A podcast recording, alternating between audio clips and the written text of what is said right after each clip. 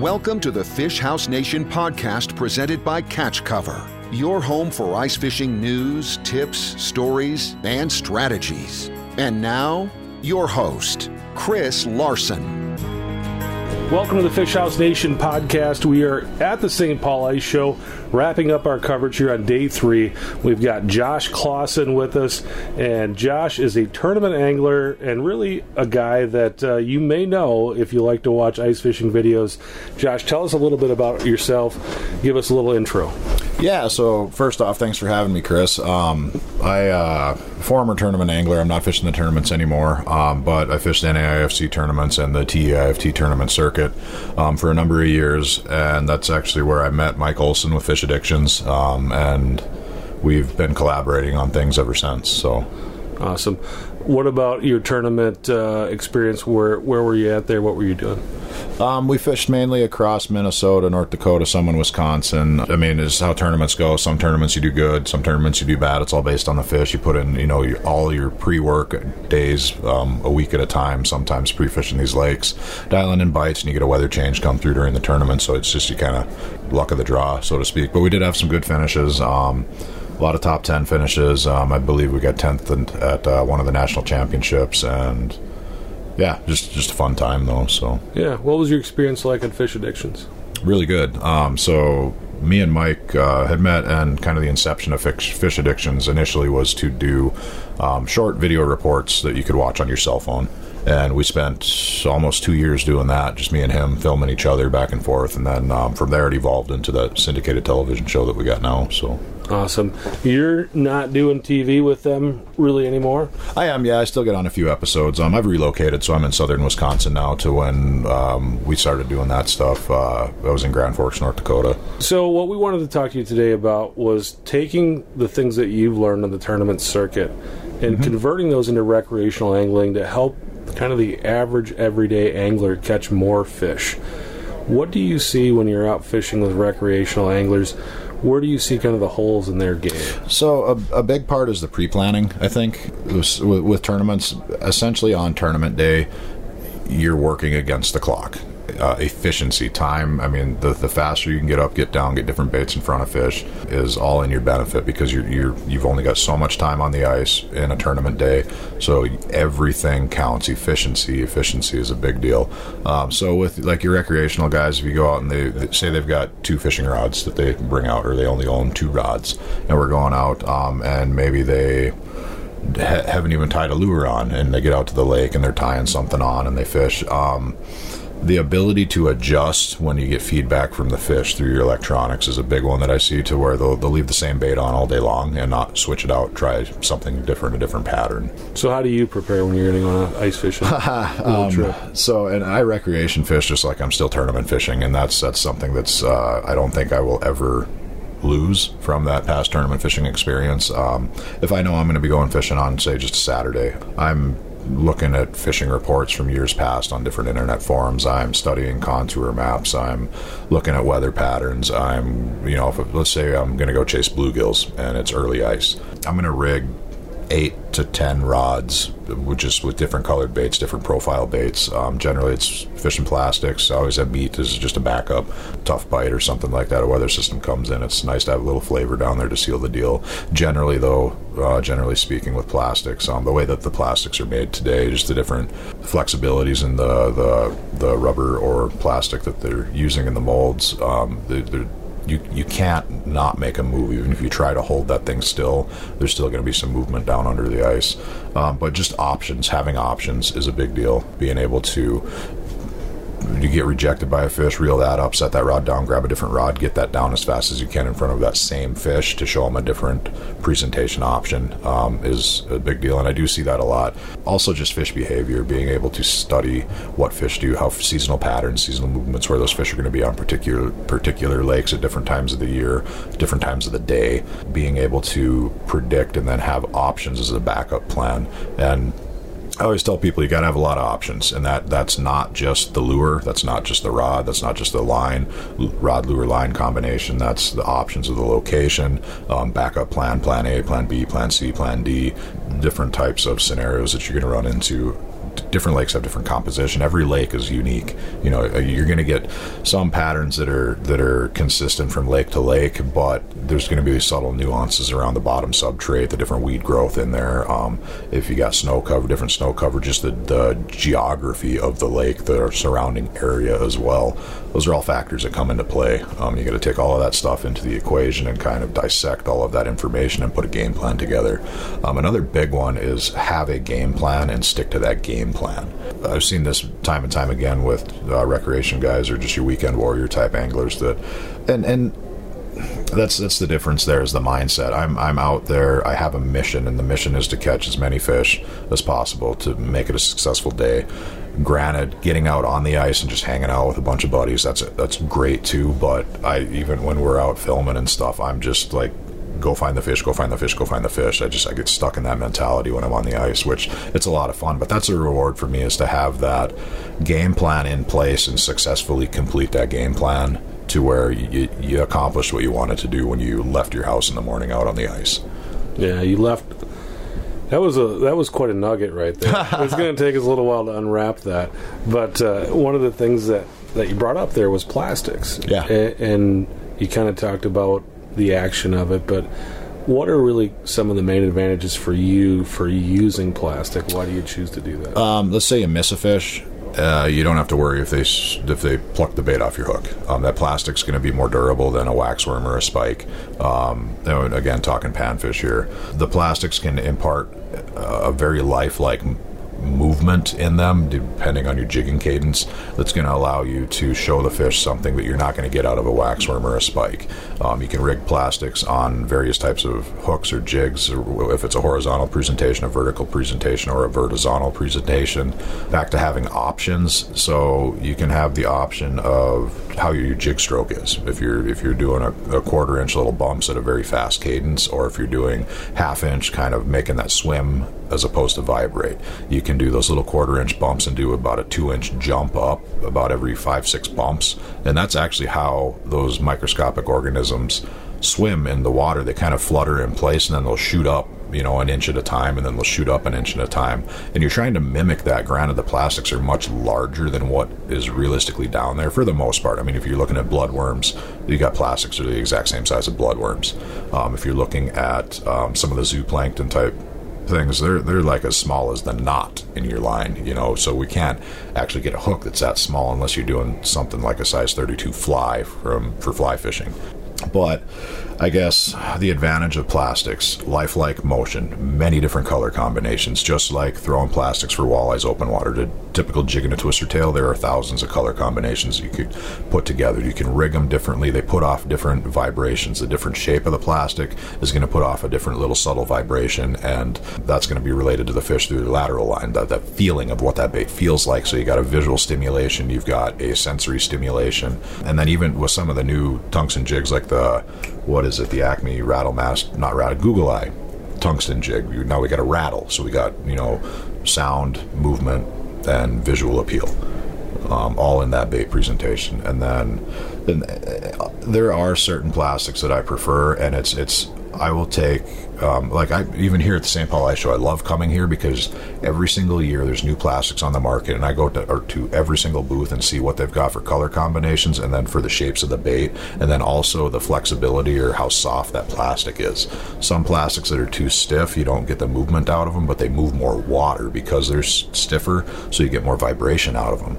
So like I've got just your Plano the the 12 inch trays I've got those sectioned off, so as many dividers in there. I think I've got five of them now. All kinds of different plastics, and I don't bring all of that out on the ice with me, but that's just kind of my stockpile. And I'll go through and jig um, in uh, like a like a pitcher of water on the kitchen table. My mm-hmm. wife thinks I'm crazy, but I'm rigging up. it doesn't sound there, crazy sit, at all. Yeah, right. But I'll sit there and I, basically I want to know what jig stroke I need to impart on this piece of plastic to make it look and swim how I think it should look and swim. And since the advent of the underwater camera, you can now watch how your jig stroke um, relates to fish activity. The biggest uh, thing to know with plastics is how to jig them. Um, another thing with plastics is, I'm not going to say they don't work if they're not moving, but you want to continuously move that plastic. If you're doing a, a certain jigging cadence, you're getting a really good undulating motion out of that plastic. Maybe it looks like a small leech, maybe it looks like a mayfly larva swimming, and you get that motion going, and that's drawing fish in. A lot of guys, when they see that mark get close to their lure, they freeze up and they stop, and then that mark is going to fade away. What you want to do is invoke a chase response. You want to continue that jigging cadence, maybe speed it up a little bit, because if you're thinking about it, you're a little bug down there, and here comes this big predator. Could be a seven inch bluegill, but that's a monster predator coming after you if you're a little bug. You're going to try and get away from that because you know he's going to try and eat you. So you want to impart that type of scenario or that type of action in that situation to where that fish is going to come in and, oh, he's getting away. I got to speed up and hit him. Mm-hmm. So. So you're trying to just elicit that predator response. Absolutely, even on a prey species like a bluegill. Awesome. Yeah, they're used to getting chased, but they do some Oh, yeah. chasing as well. one of the things that you and I have talked before, and one of the things that you kind of like to bring to the game, I think you call it like the rule of threes. Yeah, absolutely. Tell Um, us about that. So, and this actually comes from way back in the day, watching In-Fisherman as a little kid on Saturday mornings, and I, I believe it's Doug Stange. Um, that's it was something about three as a pattern, and I've turned it into the rule the rule of three. It's taking to develop a pattern. If you get if you catch three fish on the same bait doing the same thing, that's a pattern. So if you're fishing, I'm going to just use bluegills or panfish in general as, uh, as the scenario here because you get so much more feedback um, through your electronics. You have so many more encounters with fish. Um, it's harder to do on a night bite, uh, a daylight transition bite for walleyes on a piece of structure because you only get so many shots. To where bluegills, it's it can be all day long. So if you're um, if you get rejected three times, change. If you and when I say change, first I'm going to change my jigging cadence. So I get rejected by a fish three times on the same jigging cadence with the same plastic, the same bait. If that, then I'm going to change my jigging cadence three different times. And if I still get rejected three times on each of those three different jigging cadences, I'm going to switch baits. Um, it could be you generally it's color first, um, and you, everyone's got their confidence baits. I like a horizontal tungsten with a flat plastic that pushes a lot of water and has a lot of movement with it. Maybe some appendages up front to give it more of that buggy look. And if you get rejected on three different color combi- combinations, by running through that whole scenario, um, then you change to a different shape or a different profile plastic, something that's pushing water differently. Maybe it's a vertical plastic, maybe it's a, a horizontal plastic on a vertical jig, which we call vertical, um, just to give it a different look. And for the most part, you, you're not going to need to run through that many scenarios. It sounds like a lengthy process to really dial it in, but once you catch a fish on that color combination, that jig and cadence combination, if you can repeat that three times, now you got a pattern. So now it's repeatable. So that's kind of an explanation on what I call the rule of three. Sure. How are you using your electronics? How am I using my electronics? Um, they're all tools uh, with fishing. Um, you get feedback from those tools, and it's it's all it's that information. You're consuming information. They're giving, they're telling you if that fish is. co- If we just talk a traditional flasher here, um, you're getting uh, feedback of where your jig is and where that fish is in relationship to your jig, and you can tell if that fish is hot and getting excited and coming up fast, or if he comes up and he's right on your jig and then he's starting to fade away. So you did something wrong. He didn't like whatever you did. So you're getting that type of feedback from your traditional flasher where it's it's just a mark on a screen um, and you're you're interpreting what is going on down below you inside your head. You're taking that that those signal returns on screen and you're determining what is going on through that type of um, data transfer if you will. Now if we move to an underwater camera now we have actual imagery of what is going on down there of how close in proximity that fish is to your bait. So on a traditional flasher that fish could be not even coming into your bait and just swimming past it and you don't know that really you're just assuming you're making assumptions to where an underwater camera you actually know exactly what's going on. But there's some restrictions with an underwater camera because it has a field field of view. If you're looking horizontally you're only really looking at maybe a two foot chunk of the water column. To where a flasher you've got the entire water column but you're looking uh, it's a cone angle. So think of you got a flashlight and you're pointing it straight down in a dark room. Wherever the light touches that's your cone angle. If you got a wider cone angle like a floodlight you're going to look at a wider swath of that water column. If you've got more of a spotlight a narrower cone angle it's a narrower swath. The deeper you get the bigger the footprint of that cone angle is. So you're still restricted as to what you can see. Now with something like Panoptix the advent of Panoptix we're getting the best of both worlds. We've got um, a very, it's a live response of more than just a signal return. We've got shapes and, and proximity horizontally as well as vertically as they relate to our bait's location in the water column and then um, turning it into side scan mode or um, panning mode, you can see great distances. Um, and that's more for search tactics, but just actual fishing, um, it's, it's taking all of that feedback and, and making decisions based off of what your observations are. That's good stuff, man. I can tell you've done this a few times before. I, uh, my first word uh, was bish when I was I don't know, 18 months old, or a little older than that, I guess. Uh, my parents always tell me that. It wasn't mom or dad, it was bish, Yeah. which is fish. Sure. It's my version of fish. So I've, I've been obsessed with fish, uh, addicted, if you will, Yeah. um, since uh, my furthest back memories. So Awesome.